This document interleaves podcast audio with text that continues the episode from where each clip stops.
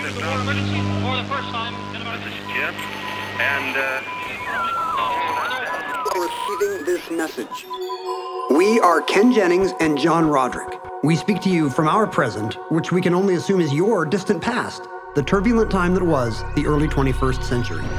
Fearing the great cataclysm that will surely befall our civilization, we began this monumental reference of strange and obscure human knowledge. These recordings represent our attempt to compile and preserve wonders and esoterica that would otherwise be lost.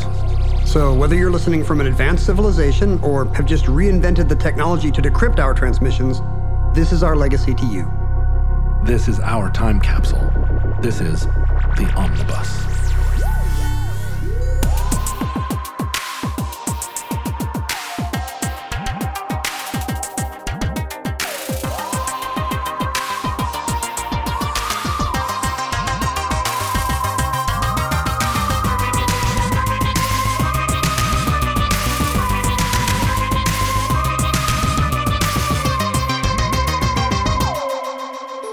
You have accessed entry 038.JE1543, certificate number 26351. The Amargosa Opera House. This opera house on the outskirts of Death Valley, this anomalous ballet theater, is the offspring of a love affair between a woman and an old empty building in the desert. For once upon a time, a renowned ballerina named Marta Beckett was driving through California with her husband when she encountered the rest of her life. It was she who retired from touring to repair a roof and to paint a mural and to make a dream come true. And that dream lives to this day. And curtain is 8.15 sharp, and the dance in full costume with full scenery will go on whether you are there or not, whether anyone is there or not. Do you know what borax is? I have a vague idea Mhm, that go it's, on. it's delivered by mules. Oh, oh, interesting. Do, do you remember their? Do you remember their forty mule team? Uh, yeah, the 20 at- mule team. Twenty is it twenty? 20 mules. I think we just had borax in my house that was twice as good. And what did you, mhm, 40 mule borax, the concentrated version. what did borax do? Do you remember? It's some kind of. uh It's made of lye or something or boric. It's some kind of. Is it laundry related? Yes. Does it wash clothes or bleach clothes or something? Yes. It's um. But why? Why is it? It's not a detergent. Why, why are you? Why are people putting boric acid and some kind of alkali on their on their clothes? Why indeed? Borax is actually. we, may never know the answer to this mystery. no, if, that's you, if you haven't Googled it, oh, oh, believe me, I've Googled it. you know how borax works. You know, I, you te- tend to do all the math and chemistry shows, but uh, but I've decided not anymore. I'm going to do all the chemistry shows, and I'm just going to talk about the atomic the atomic table from here on out. you're going to be Mr. Borax. No, in fact, there's already a Mr. Borax, my friend. What? A Mr. Borax by the name of Francis Borax Smith, who was known as Mr. Borax throughout the 19th century. This show is already putting the bore back in borax. Borax is kind of a crazy miracle mineral. Um, it actually naturally appears, it's not lye, it naturally appears as borax. Like that's actually the chemical name. It's not just a trade name. Okay. Yes, and it's um, uh, there is an element within borax, boron, uh, which can be distilled out of borax. One would assume. Um, but borax is um, is a strange and useful salt that's employed in a lot of um, a lot of in, uh, applications, both industrial and commercial. To this day, like, does Well- my detergent at home have borax in it?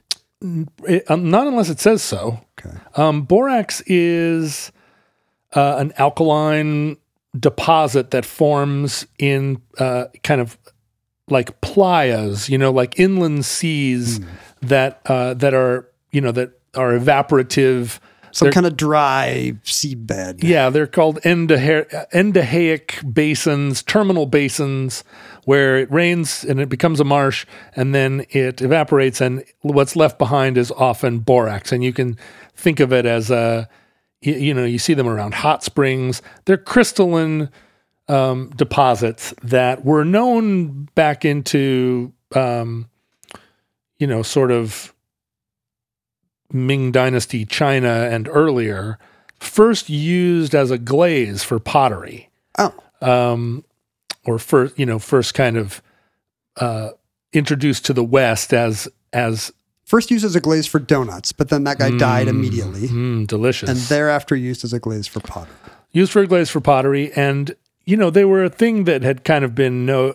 It's a crystal, so you would you, they've been known since prehistoric times, but not there wasn't really um, it wasn't discovered their utility for many centuries, and then little by little, borax and boron, um, like like so much. This is one of your weird cobalt shows. I just realized this is show is all going to be about cornering the market on boron.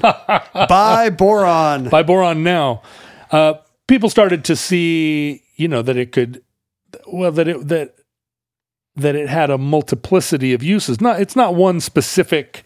It's not a.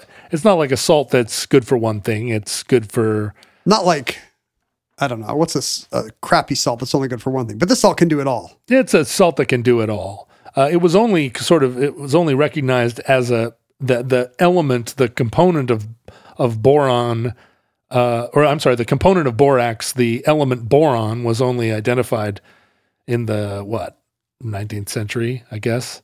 It's one of the it's one of the lighter elements, right? It's very light. It's got an atomic number of five. I can only think of four elements lighter than Go ahead. Can you name them? hydrogen, Go. helium, Sure. lithium, Okay. and almost certainly beryllium. Is that right? Beryllium. Hmm. If- I'm going to look pretty dumb if Where, I. where does oxygen fall in this? uh, if it's five, oxygen is heavier than boron. Am I right? Check my work. Let's see here. Is can is it possible that oxygen can be heavier than boron? We've got hydrogen, helium, we've got lithium, beryllium, and boron. There we go. Wow, oxygen has an atomic number of eight. I should go on Jeopardy. you really should. Carbon is six, The rest of the show should just be us naming elements that are heavier than boron and then saying by how much. and then seven is nitrogen. You know what else is heavier? What? Everything Whoa. in the universe. Whoa. Thulium, polonium, That's mo- cool. molybdenum, so much heavier. That's cool, bro. Um, wow. Okay. How, le- tell me, what's the atomic number of iron?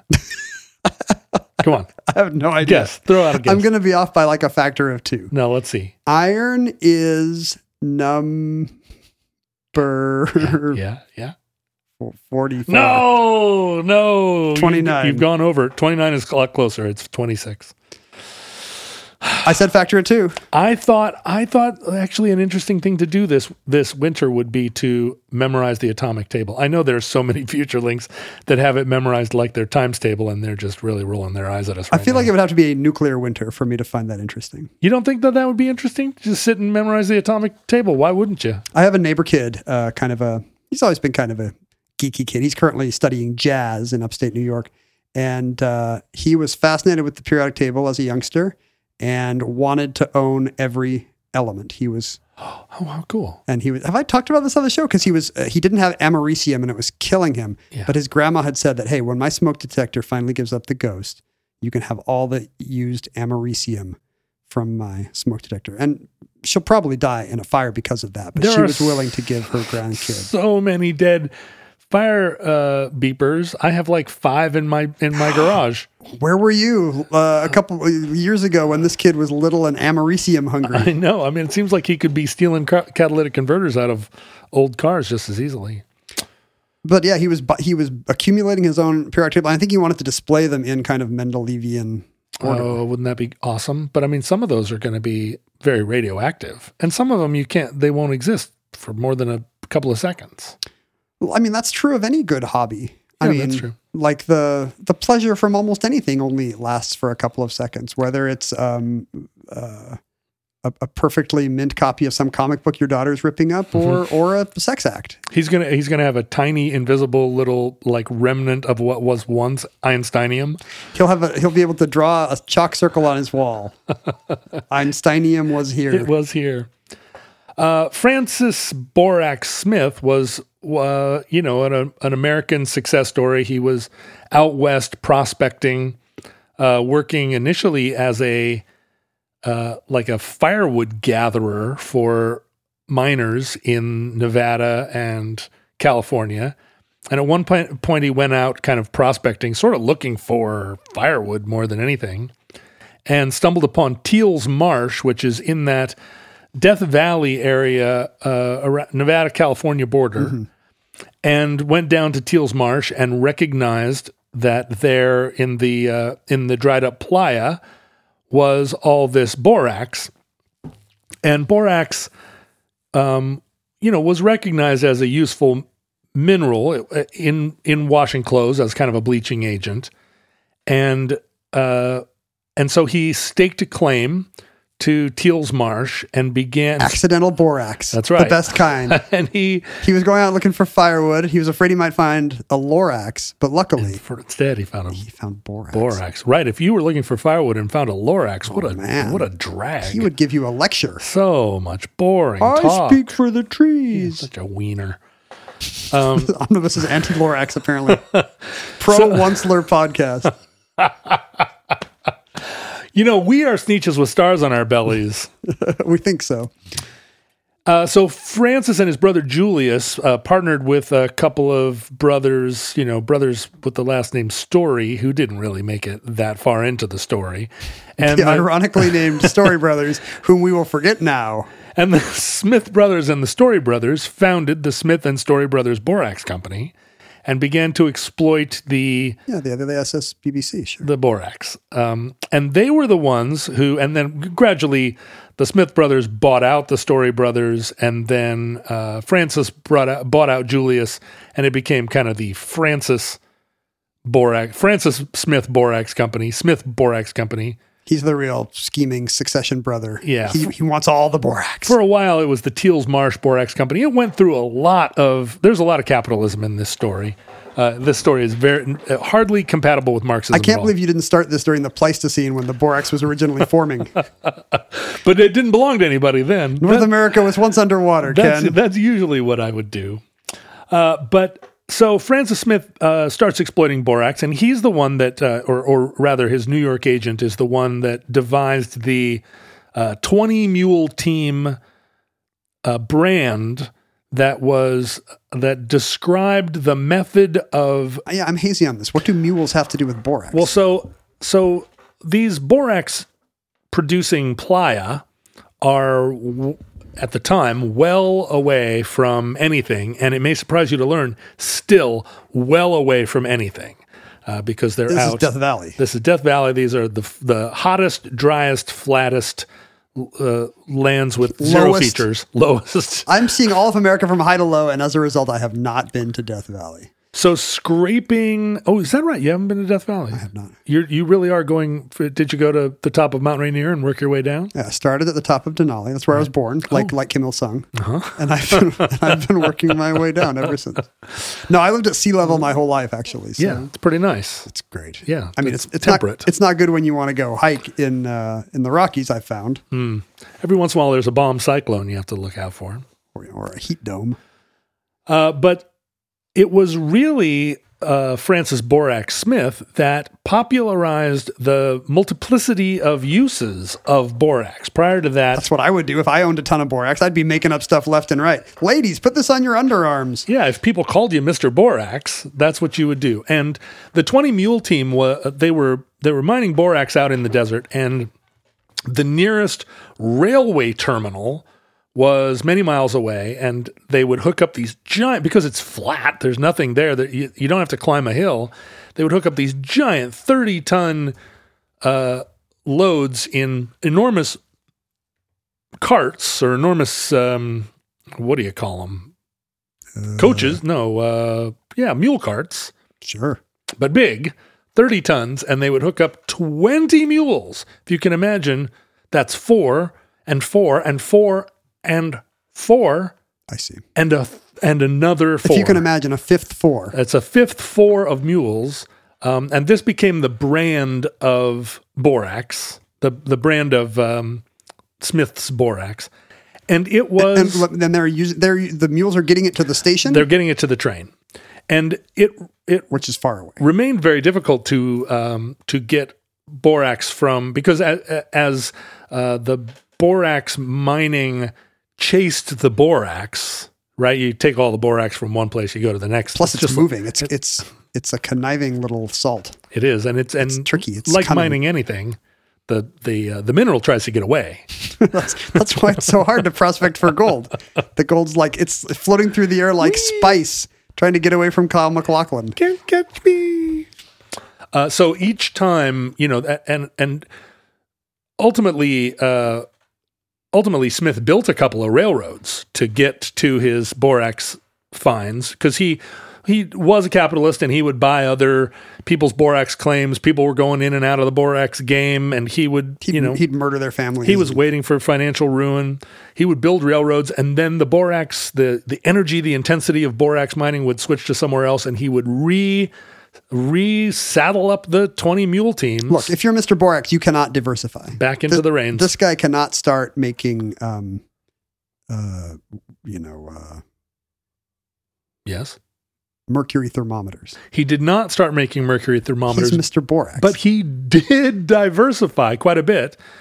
Uh, he became so we were talking in the last episode about the real estate in the Berkeley Oakland Bay Area Yeah. and how it was uh, you know it, it was this commodity that invented or that that uh, that helped Georgism that helped form. give, yeah, it helped give birth to uh, really the first awareness of rampant wealth inequality in the Western states. Francis Smith converted his borax money into uh, like a Bay Area real estate empire and was out there That's where the smart money was. That's right. He's out there buying up, uh, buying up Bay Area money, sort of in the same era, right? Uh, the um, post Civil War, like late nineteenth century. I mean, 1871 is exactly when Henry George sees land value spike and thinks, "I bet there's a book in this." and I imagine the two probably met uh, because they were they were in the same zone. I'm going to write a little one act play about this. Francis Smith actually built uh, like public railroads, like commuter uh, rail in East Bay, Interesting. and um, To, to increase the value of it. You, you just said commuter, and Alexa thought you were saying, you know what. Alexa So we can't even say commuter anymore. commuter. This is this is the new the new uh, illiberal left. They won't even let you say commuter. I hope I hope that uh, that Bezos enjoys all of these like snippets of omnibus that keep coming across his I mean, desk. it, it was his mistake that he gets a text every time anyone talks to Alexa. He didn't have to do that. Even if he's in space, he gets a text. he could have done something else. You're right. Uh, yeah, Borax, or I'm sorry, Smith gets into the um, the real estate game. He makes and loses a fortune. Uh, he builds an enormous mansion in the Bay Area, and also goes back east and builds an enormous mansion. He has a private rail car that takes him back and forth. He has a wife and children made of borax that he makes gentle love to. The wife, not the kids. his wife is uh couldn't have kids, but she became a champion of of um a- of orphans, adopting girls and raising them, and then That's nice. she I died. like Mrs. Borax. Yeah, she was nice. She died, but then her, but then uh, Mr. Borax in his sixties married her assistant with her blessing, and then they had four kids. Isn't she dead? Did he have a seance to get her blessing? She said she gave her blessing on her way out. hey, honey, if I ever die, I've told my wife this. If I ever die, please marry my assistant. I believe Please the marry my assistant, shows John Roderick. she did. Do, she did do that. Oh, I could do worse than than Mindy for sure.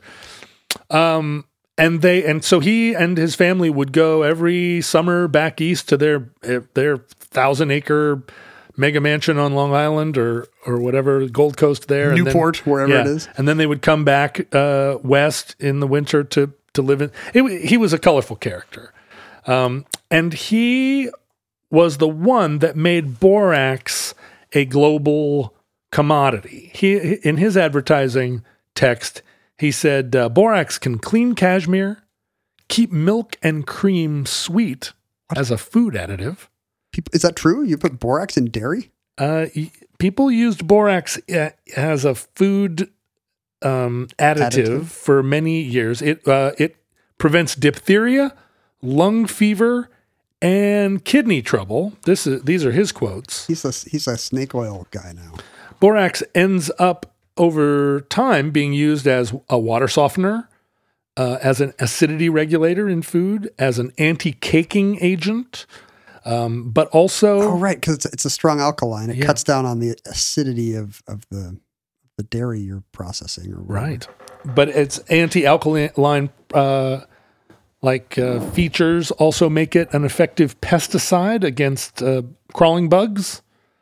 It's used in toothpaste as an as an abrasive, uh, but it also features in skin lotions, skin creams. Borax is great, John. I know it's a suntan lotion. I feel like the mules that brought us that borax should be like All twenty of them all 20 of them. and their children. there should be statues of them in every American uh, town hall. Imagine a life-size statue of a twenty mule team. Oh, man. That'd be so great. That'd be really great, especially if you put it in the Bay Area. I can't believe we don't have that now, especially given my wife's love of donkeys. It was. Does she have a love of donkeys? She does. Oh. Not in like a weird Enumclaw way, but Oh. Yeah. like she thinks they're adorable. She and I have not ever discussed it. You know, we haven't have seen each other in a while. I should invite you guys over to dinner, as I've been promising. You to keep do saying for, you will. for ten years. Who was president when you first asked us over? We're just going to start showing up. I think you should. You know, Mindy is such a good person to invite to a party because she will almost certainly bring a casserole and bring me those M and m cookies that you got that you got shafted from today. Yeah. Ken, your hair is looking good. It didn't used to. Your hair looked terrible. It used to look really bad, and now it's looking full and puffy and and uh, what what what are you doing differently? I feel like my hair was getting a little bit thin. Hmm. Um, but there's something you can do about that now. Again, we live in the future. It's an age of wonders. Oh yeah, yeah, yeah. Well, I mean, not all of us have the opportunity to be on national television, and I don't know with all of the kerfuffle and hullabaloo. Have you thought maybe that your hair was playing a role?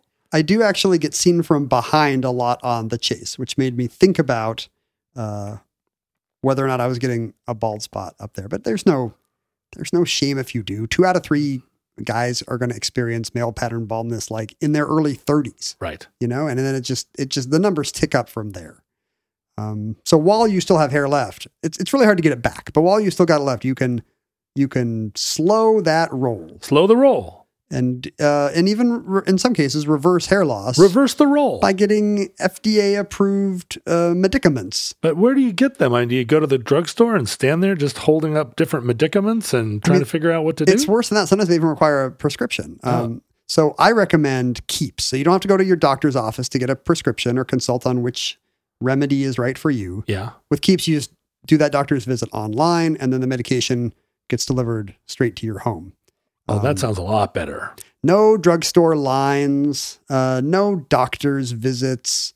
Uh, it's uh, it's the right way to do it. Is there any other uh, uh, hair loss uh, purveyor that has more five star reviews than Keeps? Yeah, there's several. No, of course not. Lol. Let me tell you, Keeps has more five star reviews than any of its competitors. More than hundred thousand satisfied clients. Uh, you know they pass those savings along to you. Is it expensive? No, the treatment start at just ten dollars a month. And let's off. Should we offer our listeners uh, a little something here? You know, I'm feeling generous to our listeners. Why don't we give them, let's say, your first month free? I don't know. That's a pretty good deal. I think so. Let's do it. Let's That's do it. just for our friends at Omnibus. We can afford it. If you're ready to take action and prevent hair loss, go to keeps.com slash omnibus and receive your first month of treatment for free. That's K-E-E-P-S dot com slash omnibus. And Ken and I are going to ensure that you get your first month free. K-E-E-P-S dot com slash omnibus. Borax also finds its way into paint and glaze, one of its earliest uses. It's an herbicide against those plants that don't like alkaline borax poured around their, their roots.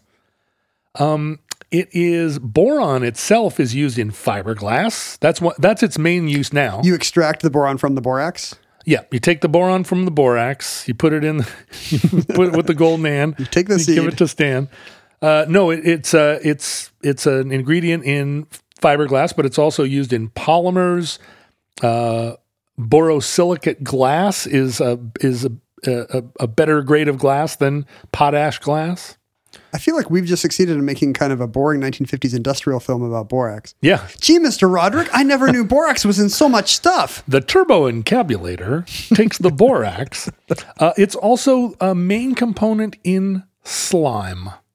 Ken. Oh, like the Nickelodeon, the, Yeah. the Gak stuff? Yeah, the fun slime. I feel like when I make it at home, I don't use any kind of alkaline type stuff. Maybe that's what cornstarch does. yeah, what are you making slime? oh, no, wait, of? that's Gak. Gak and slime are different.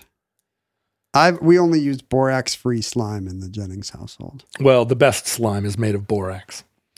Uh, so Smith uh, falls on hard times. He loses all his money. Then he makes his way back. He loses control of the Pacific Coast Borax Company, which is what it is ultimately called. Um, and then he gains back. He gets back into the borax game. Uh, he You ends think up you're out and they pull you back into the borax. he ends up leasing uh, a piece of land in Succow, California. Suckow. Succow. It's the Succow claim outside of. I guess it's it's actually in Boron, California, because that part of California they're really imaginative. I feel like you don't want to have bore or suck in your name if you if you're like trying to sell land in Death Valley. Yeah, Succout uh, claim in Boron, California, and you know Boron is called Boron uh, in imitation of carbon. Uh, the Oh, on right. uh, suffix began, and maybe it's called boron.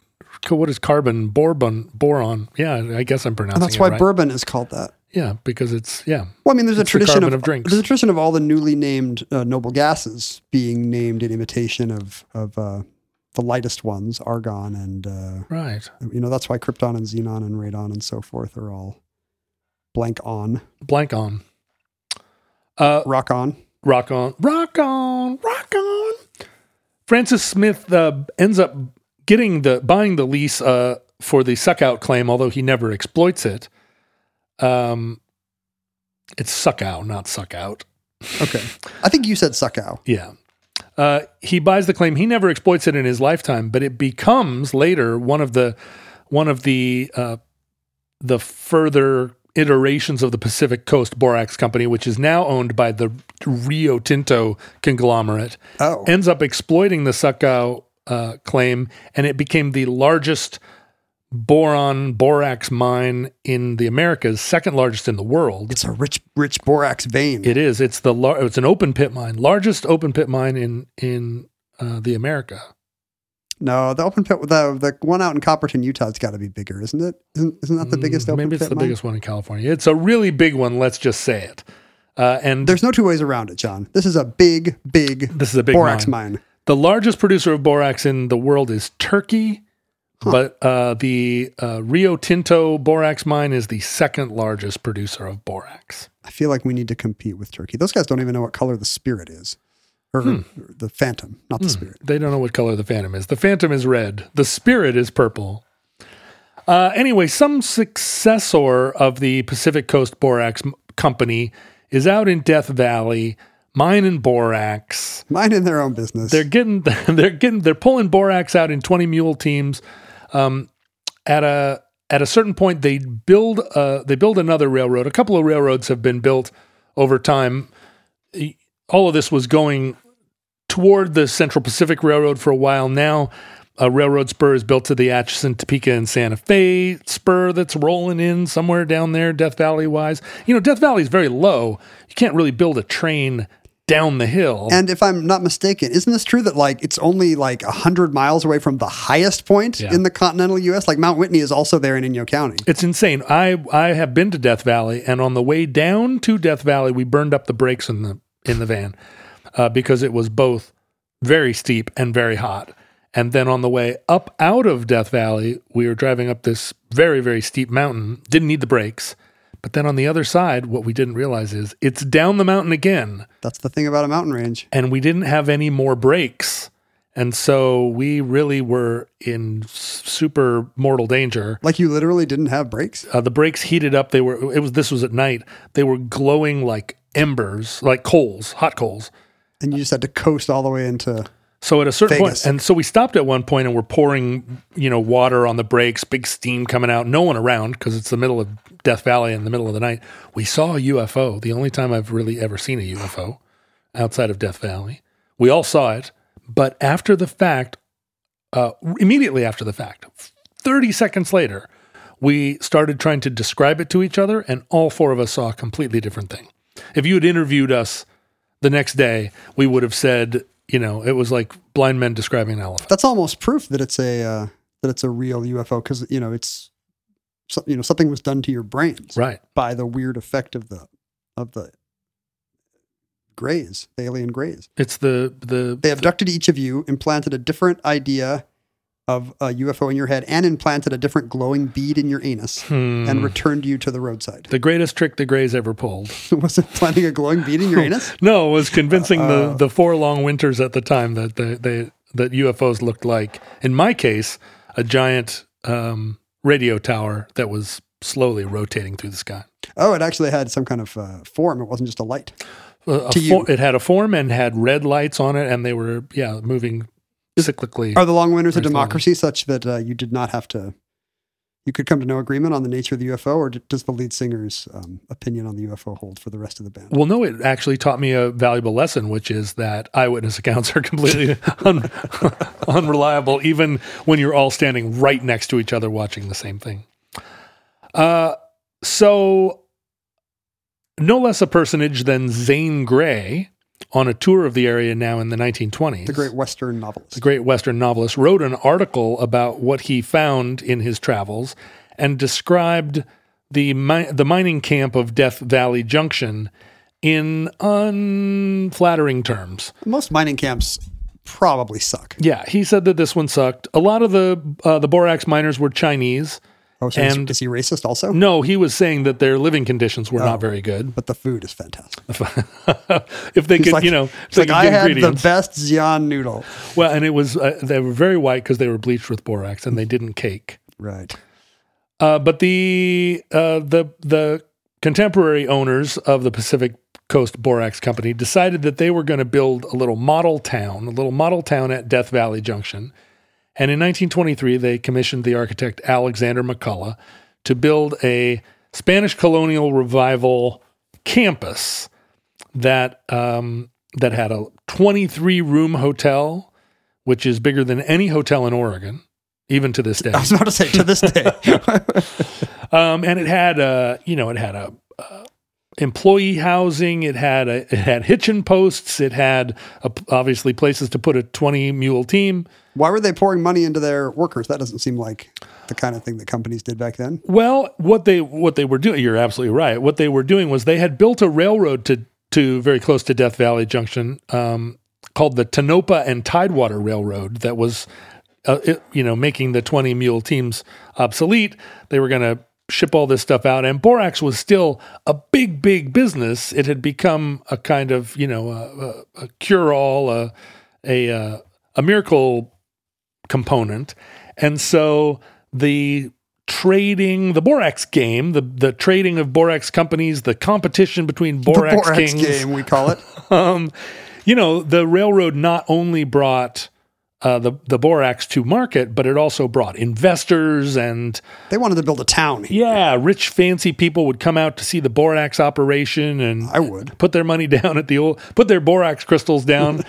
uh, so they built a theater there, both to entertain the workers and also a kind of, you know, it was a vaudeville time, a vaudeville theater. What's the era of this? When was this built? 1920s. Uh, the the town was built between 23 and and 25. It kind of reminds me of the big opera houses that are appearing in the Brazilian jungle in, in the past omnibus entry about rubber barons.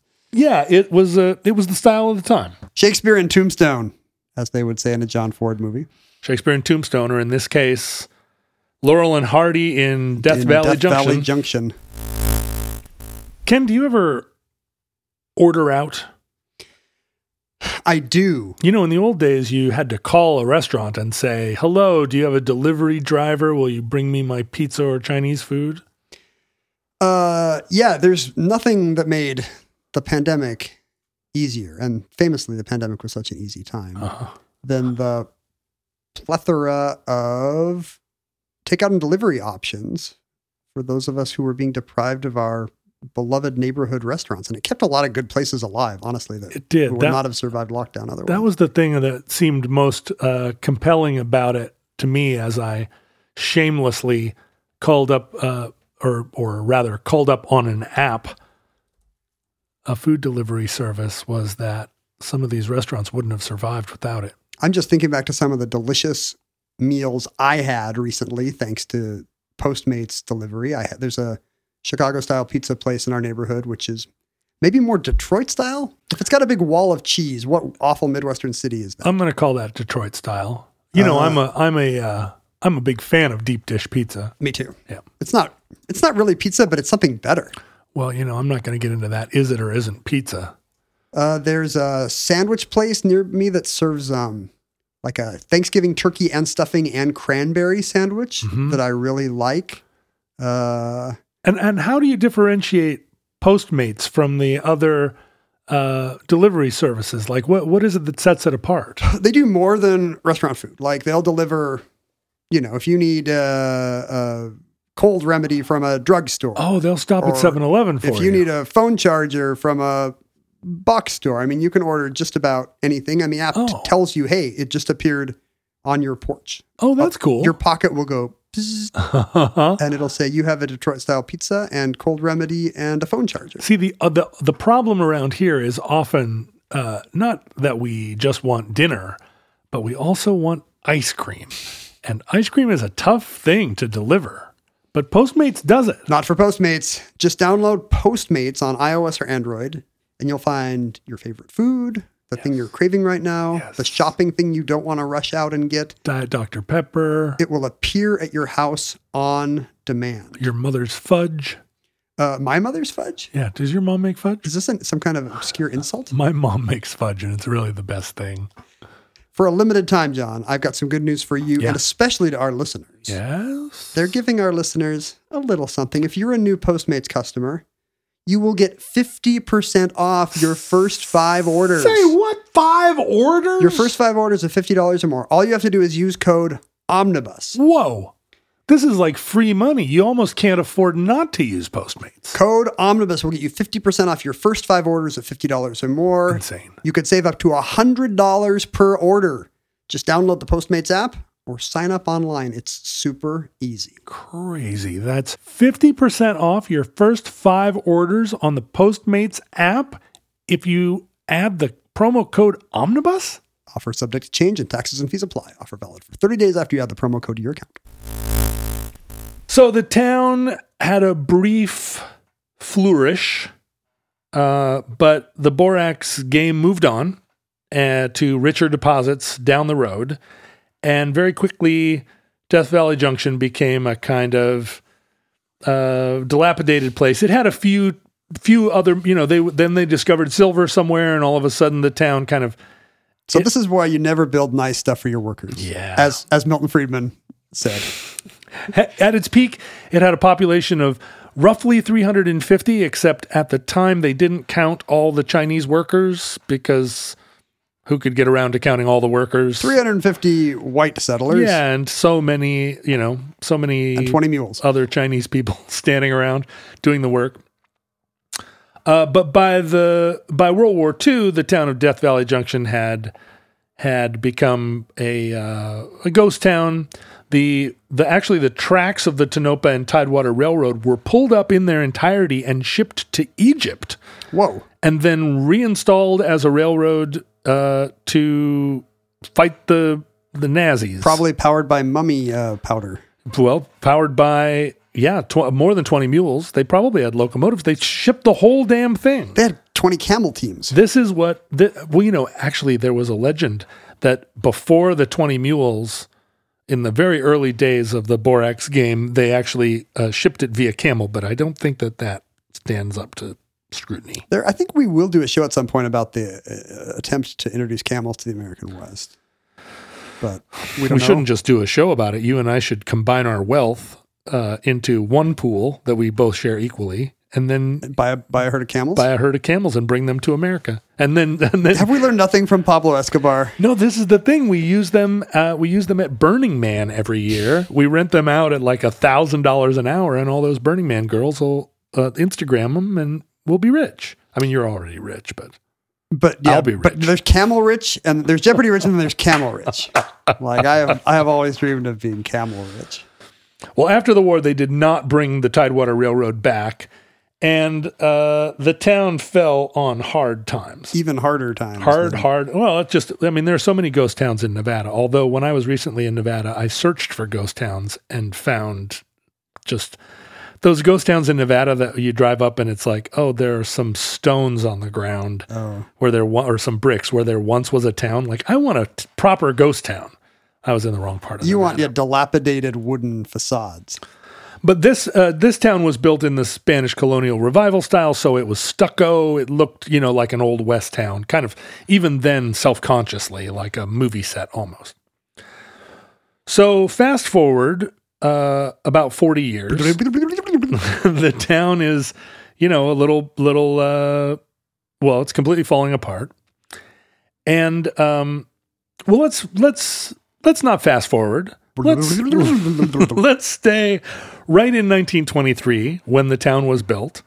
Across our great nation, in Greenwich Village, a little girl by the name of Martha Becket was born, and she was a talented and creative little girl. This is a stunning narrative choice, by the way. Thank you. To suddenly switch to the village. We're in Greenwich Village. Set the scene. A beautiful little girl, Martha Becket. Ringlets in her hair. Uh, she was uh, kind of a you know an, a a very artistic girl.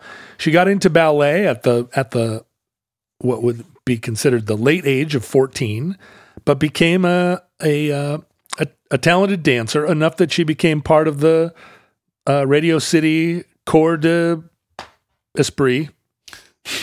She was uh, she was actually in the ballet company of, She- of whatever the New York City Ballet was. Well, she was she was part of the Radio City. She wasn't a she, She wasn't a in the- Rockette? uh, she wasn't a rockette, but she was you know part of the part of the Radio City She's, dance she's corps. one of the pit crews that attends to the Rockettes when they come off stage. give them a little squirt Getting of the- water, getting the tires off. Yeah, rotate her tires. Uh, and then she became a, uh uh, she she was in the Broadway productions of Showboat.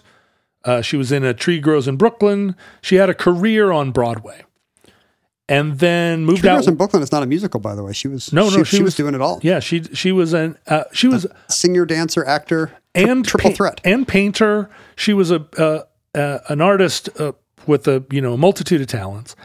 After her Broadway career, after she got you know aged out of her Broadway career, she um, she married her manager, a man by the name of Tom Williams, and the two of them set off across America. She was doing one woman shows in the uh, in the 1960s, kind of in her in her late 30s and into her 40s, traveling around and doing these performances. You know, little spoken word, some dance, um, and made a go of it. Uh, kind of ballet, classical ballet, and uh, I mean, she wasn't doing modern dance, but also sort of a vaudevillian show that she did in little theaters. And she and Tom, you know, moved out to California. Were living in San Francisco, traveling around, and they were getting pretty tired of the of the life. And by the late 60s, the times had changed. People were looking for more black leotard style dance, more uh, more jazz hands. They were looking for hippie spoken word stuff, and uh, and her style of ballet was falling out of fashion. She and Tom were out on tour, and in between gigs, they thought they'd do a little camping. They were pulling a trailer. They thought they'd, do, and this was, you know, kind of Hope their brakes don't go out. her gig. Uh, they might see a UFO. their brakes did not go out, but they did get a flat tire. Hmm. They got a flat tire in the middle of Death Valley, and they limped to Death Valley Junction, where Tom set about uh, fixing the tire. And Martha, who had by this point changed her name to Marta Becket, she kept her maiden name.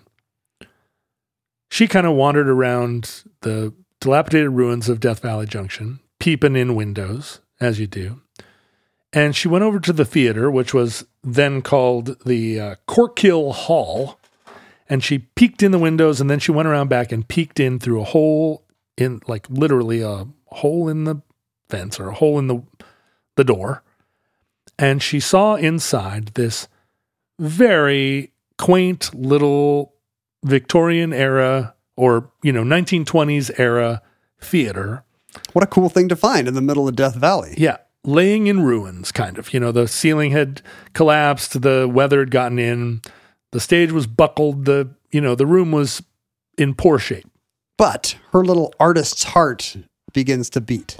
100%. I see. She described it later as having been just absolutely struck by lightning. She believed from that moment, in that moment, she said, This theater is my future. And she convinced Tom, you know, you can imagine her running back to the flat tire and saying, um, Tire, tire, I found my purpose. Oh, and also Tom. and he comes back and takes a look at the theater and agrees that this is a perfect little venue and what a beautiful thing. And he also feels the spirit. It's the it's the spirit of Corkill Hall calling out to them. And so they they you know wander around until they find someone who directs them to someone else in Nevada over the border who agrees to lease rent the theater to them hmm. for $45 a month or something and they secure the lease and immediately begin uh, they go back to San Francisco. They, I don't know, pack up all their stuff and, immediately come out and start restoring the theater. It needs a lot of work, uh, but they, you know, they rebuild the stage. They, uh, you know, they make stage lights out of coffee cans. It's a real mom and pop operation. At this point, Marta is 43 years old. This is 1967. But she's trying to recapture her the excitement of her youth on the stage. That's right. And they fix up the they they we'll fix put up on the, the show right here. Well, we- we're going to put on a show. And she renames it the Amargosa Opera House. Uh, and the word Amargosa means bitter in Spanish. Yeah, bitterness. And um, and you know the it, it, it's a reference to the to the region, the Amargosa Desert there. And she begins to put on shows for. For whom? There's nobody for miles around. That's the thing. Is the- it an audience full of coyotes and uh, uh, kangaroo rats? you know, there's a service station. There's a little, there are little Adobe kind of, there's children, not very many people. And as we'll see, well, we won't see in the future because I'll tell you about it right now. The very immediate future. In 1970, a, a, a, uh, a crew from National Geographic is passing through Death Valley on their way to take pictures of some naked lizard somewhere. Not, And- not one of the clothed ones they, in other in other parts of California. they pull up in front of the Amargosa Opera House and hear music and go over and look through the door, maybe even the same hole in the door, and they see Marta Becket dancing ballet to an audience of no one. And they go, Wow. wow. I mean, that's when you'd be convinced that you were, um, you know, you'd crossed into some David Lynchian surreal world, right? they're they're they are really into this, right? Because she's she's very beautiful and she's a uh, she's a wonderful dancer. But the show must go on even when you don't they don't sell a single ticket. She uh, she's still up there, huh? And what well what she'd done, what Marta had done was realize that um you know, she was also a painter and a painter that had uh that was that was quite gifted. And in fact, she'd explored before she went on her uh, vaudeville tour, she'd explored a living as a painter and her, her debut in New in a New York art gallery where they had feet, you know, they had all of her paintings and this was going to be her big um, her big moment on the New York art scene coincided with the day of the JFK assassination. so it was just like all those bands that put out a record on 9/11 2001. At least she has an alibi. They know she didn't do it. But you know, she had she'd put a lot of her her hopes and dreams into her art uh, uh, career, and so here she was at her Amargosa uh, Opera House, and she began to paint murals on the walls, and she decided that she was going to paint the murals in the style of a 16th century Spanish court. And so the theater had all these alcoves and a balcony. And she spent several years painting an audience in the form of a 16th century Spanish court a king and a queen, a jester, some knights, bullfighters, monks, and nuns. And d- wait, does she Norma Desmond out and think she has to actually perform for these people? So she's performing for her imaginary audience. Oh. It- It's painted in this wonderful sort of trompe l'oeil style. It's uh, there are vines hanging down. I mean, it's really like the type of thing that now you might see in an Italian restaurant. but at, you this know, is the first macaroni grill. She invented it. at the time, really kind of a, a like, and and it's a small theater, but but kind of an awesome experience. Well, Do the- people ever come? well, so National Geographic uh, writes a you know a little piece about like this amazing situation. This this New York ballerina who's out dancing in this abandoned theater. Life magazine follows up with an article, and it suddenly becomes kind of a hot destination. It's not on the way to anywhere. You really have to make a point to go to Death Valley, but this is an era when Las Vegas is booming, Sure. Los Angeles is booming, and so This can be a weekend out. yeah, she starts to have uh, she starts to have famous fans. Isaac Asimov comes Um, Of all people. of all people. Uh, maybe you're just going to alphabetically list a bunch of other celebrities, but no, it's just Isaac It's Asimov. Isaac Asimov, Red Skelton, Every night, Isaac uh, Asimov yeah, is there. Brigitte Bardot, P- pinching the dancers. um, Chuck Close. They all come, uh, and she becomes a kind of, uh, you know, like a celebrity of like California weird. Um, and her shows become sort of popular, like in a pre Atlas Obscura world. Yeah. Uh, sort of, it's like that phone booth out in the middle of nowhere in the in Death Valley. Maybe I should save that for an omnibus episode. The mystery phone booth. It's like the pop machine on Capitol Hill. Who owns this which, pop machine? which is not there anymore. Why is it still here for years? Ugh, I'll do an omnibus on that when I get back to my Seattle. I think it was the, I think it was the locksmith shop. Uh, so she performs on a regular schedule. You think the locksmith shop owned that pop machine? I think they knew what was doing. I think they knew what was going on. But they never copped to it. They never did. I was in there all the time. They never did. Well, how much time do you spend at locksmiths? Quite a bit, actually. hey guys, what's up? Hey John. It's like it's like your cheers. the thing is, I'm always, you know, I'm always like rescuing little safes from burned down houses and trying to get these guys to crack them. Right. You bring in all their interesting work. I do. I do. um, so uh, she continues to perform at Amargosa. Um, in 1983, her husband, Tom Williams, disappears. He leaves her and leaves town. Oh, unless he later turns up dead in the borax. Well, what happened was there was a handyman who was responsible. You know, the thing about this town is it's always kind of falling apart. Like Tom and, and Marta were only able to keep it sort of just on the verge of collapse.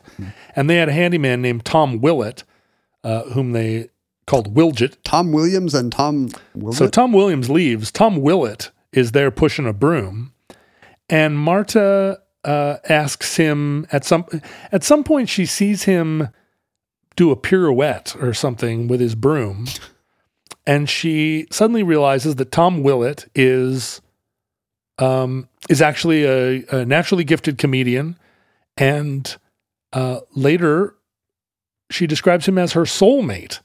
Tom Willett then she replaced her husband with a nearly identically named handyman. That's right. That's my number one fear. Tom. Tom I will never hire a a yard guy named Kevin Jensen. Because who knows what could happen. Who knows? Uh, Tom Willett joins her show as her kind of comedic foil. He's a he's a, a bigger guy and um, he wears a tutu, but he calls it a four two.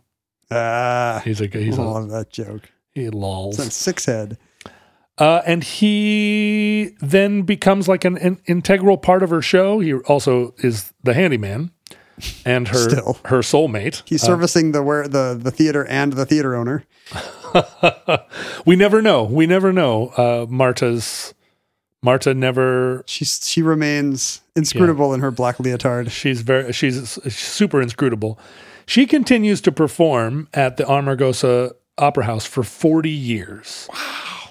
Um and uh, and continued to perform until 2012 when at the age of 88 she stopped putting on shows. You know, I always hate it when this, these kind of stories end that recently because I'm like, you know what, I could have gone. And I heard about this from a friend on a recent motorcycle trip. He was like, "Oh, you've never been to the Amargosa Opera House?" And I was like, "No." He said, I thought you were on tour across America all the time. And I was like, I was.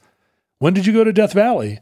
I was in Death Valley in 2008, 7, 2007. He was like, Oh, dude, you missed your chance. You drove, and we did. We drove right by Death Valley Junction. And they, there might have been a show that night, but we were out hunting UFOs with our burning brakes. You can't do everything. Womp womp. At some point in the um, in at, in the early '80s, uh, a little girl by the name of Jenna McClintock went to see Marta Becket's show at the age of six. She she was in the audience, and seeing this uh, seeing her ballet show in this little theater inspired her.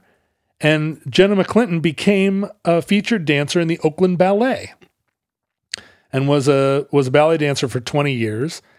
And at uh, in 2015, she ventured out to um she ventured out and and and Becket was still there. She wasn't dancing anymore, but she had a protege by the name of Hilda Vasquez that she'd been, you know, that as a teen she'd been uh, teaching dance, dance, le dance The dance. Uh, Jenna McClintock came out and said, you know, I just wanted you to know that watching your show inspired me to become a dancer. And um, Marta Becket, who seems to be someone who finds soulmates and abandoned theaters on a fairly regular basis, uh, she and Jenna become fast friends. And Jenna McClintock comes out and puts on a series of dance performances there at the um, at the Amargosa. She forms her own dance troupe called the Teatro El Grande, and they start doing tent, like a tent tour of the American West, doing ballet. And she continues to do shows. Also at kind of odd rural places. Yeah, Huh. yeah, inspired by. Um, so Marta dies in 2017, She must have been 92 years old. Wow. and uh, the Amargosa became a nonprofit at a certain point in the um, in the 1970s. It continues to operate as a nonprofit, and they continue to put on shows. And you can go there and stay at the hotel. They've refurbished the hotel, and uh, and book a night's entertainment at the sh- at the uh, theater, which which still has Marta's murals throughout, and you know throughout the lobby and. Are they good? I'm She looking, continued I'm, I'm to looking paint. at pictures now. She spent two years painting clouds on the ceiling. I um you know, I said it sounded like a surreal kind of David Lynchian. Oh, the murals are good. Yeah, they are. They, They're they- cool. they could be straight out of like a, you know, a, a, a cute stylized children's book.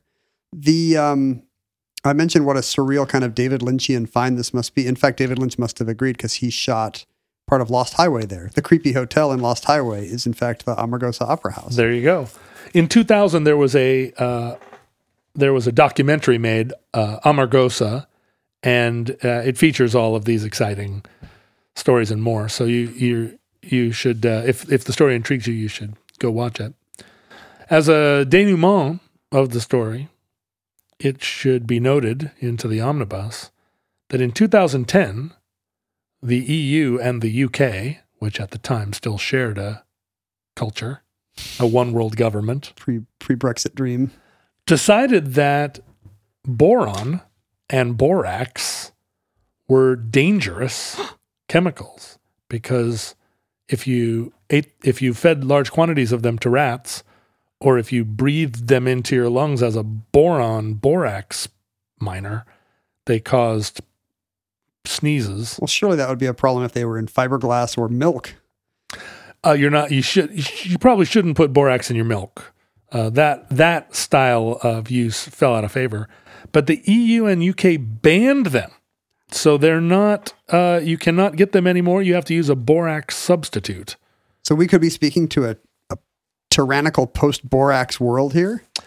well it's possible i mean the slime loving uh, Yeah. borax users of the future I'd like to assume our listeners can produce their own slime.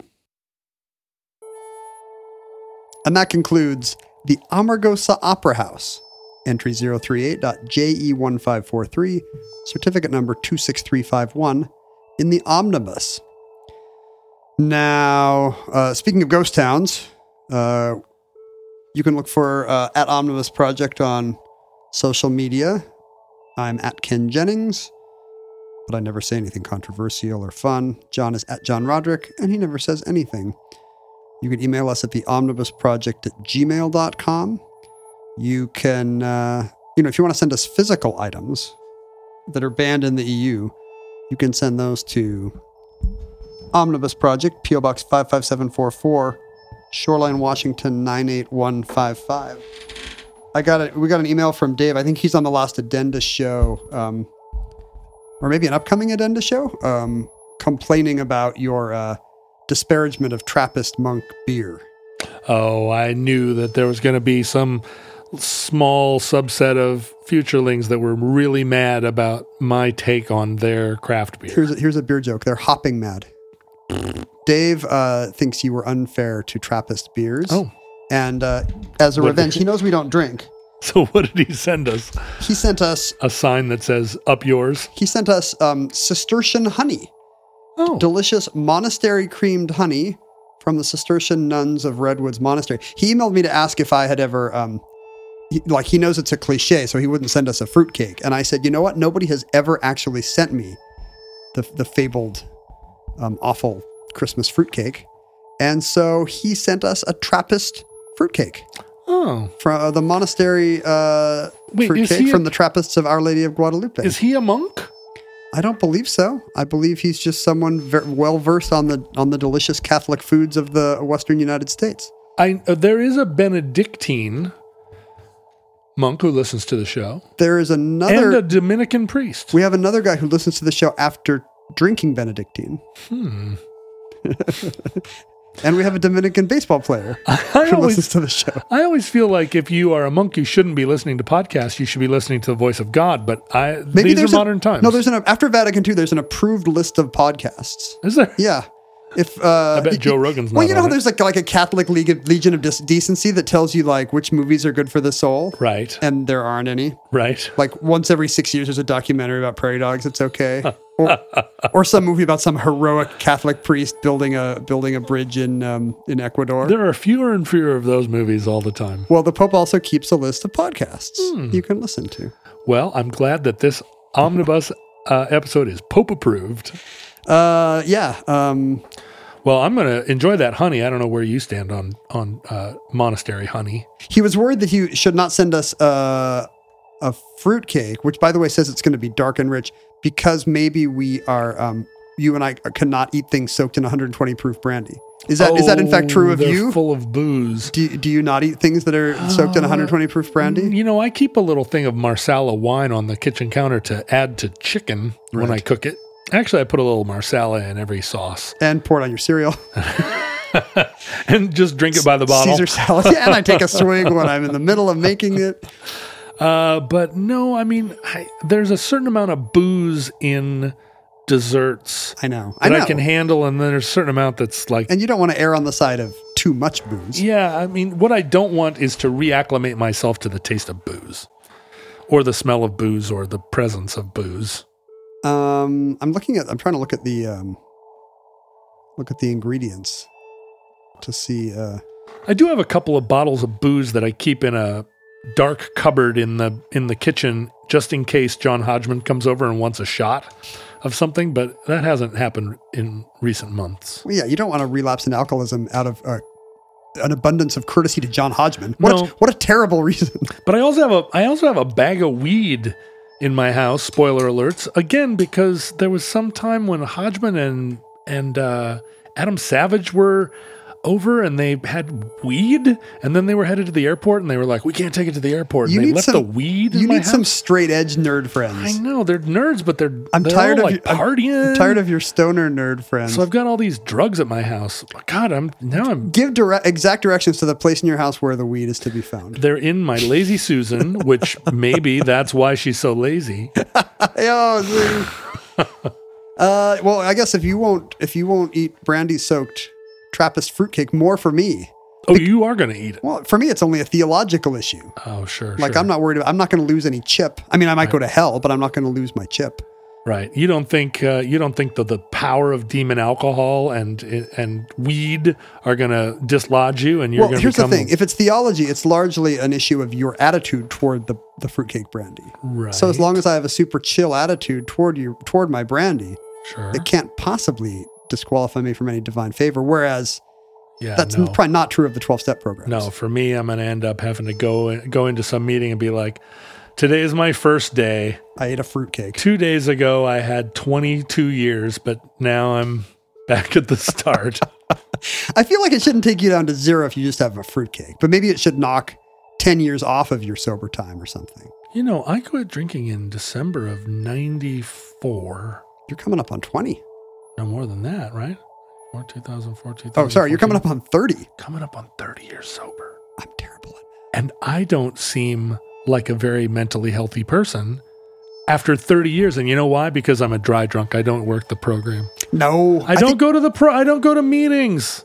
I think it's because you were. Um, I think I I think you're much more mentally together than you would have been had you continued drinking. Oh, and that's the comparison sure. you make. Like, that's where the win is. Uh, thank you, Dave, for sending along these delicious um, uh, products of uh, of monastic Mhm. um, Mhm. uh, fruits of the silenced vows. fruits of the monastery. Do you think these guys can't talk to each other? They just make fruitcake all day in silence at the fruitcake line. You're making it sound pretty good, actually. Does here's what the thing says. You're gonna. I, I shouldn't tempt you, but um, it's made of the finest dried pineapples, cherries, raisins, walnuts, pecans, and eggs. Like lightly sweetened in honey and soaked in 120 proof brandy. And I don't know what your favorite way to age thing age things is, but mine is to a delicious perfection. And that is how this is aged. The only thing uh, that could make me not want that more is if that label also referenced uh, degree in computer science and professional sports. Actually, brandy is the last ingredient ahead of sodium benzoate. The the only Is there thing- borax in it? no, not in the EU. The only thing this has less, the only thing that says like, among the things that says more of than brandy are like natural flavors, Hmm. salt. This has, MSG. this has more salt than brandy. MSG also. Sodium tetraborate. Uh, yeah, no, no borax. This is a borax free. Um, well, I was going to say it's a borax free podcast, but no, this is the most borax laden podcast currently on the market. Thank you, Dave. Um, I'm just making your outro longer so that your entries are longer than mine. No, you are. You're. You know, this could have been. So uh, I think futurelings are aware that you want our episodes to be under an hour, and I consistently push them over an hour. I this like- was going to be an under the hour podcast, and then you And then just Dave's fruitcake. yeah, then you just start talking about fruitcake, and now it just passed the one hour mark. I'm going to release this as a separate standalone episode where I talk about fruitcake, just so that your your borax themed show can be uh, a little tighter. I mean, you gave me the opportunity to uh, like name check a bunch of famous friends that leave drugs at my house, which, as you know, is one of my favorite uh, addenda addenda. Here's an alphabetical list of people who have left drugs at John's house: Isaac Boy. Asimov, Oh, God. Bridget Bardot, half the MythBusters. Chuck Close. Um, you're not going to get any, either of these people in trouble by outing them as uh, people who leave weed at your house. I mean, weed in Seattle is legal. They're both. They're both. Uh, I think.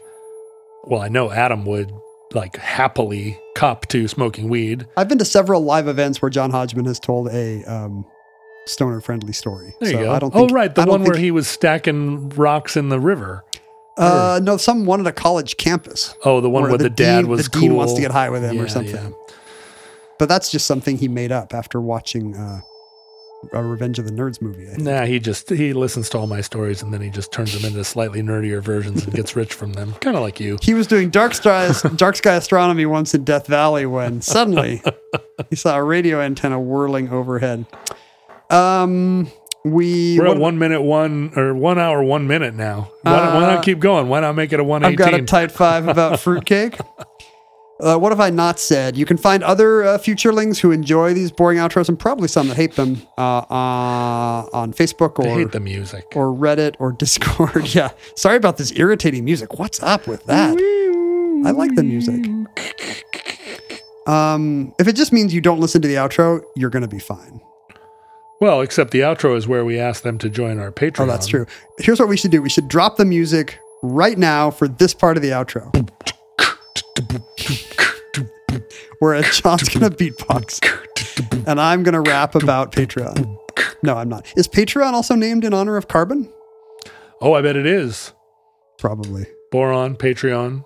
Well, it's, it's one of the it's one of the lighter chemical elements, unless you give generously, in which case it'll become heavier.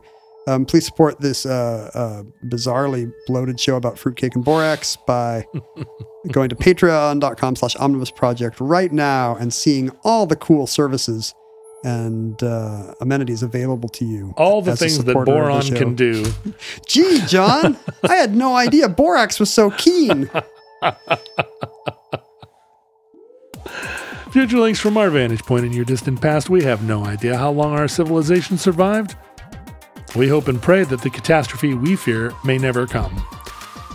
If the worst comes soon, this recording, like all our recordings, may have been our final word. But if Providence allows, we hope to be back with you soon for another entry in the Omnibus.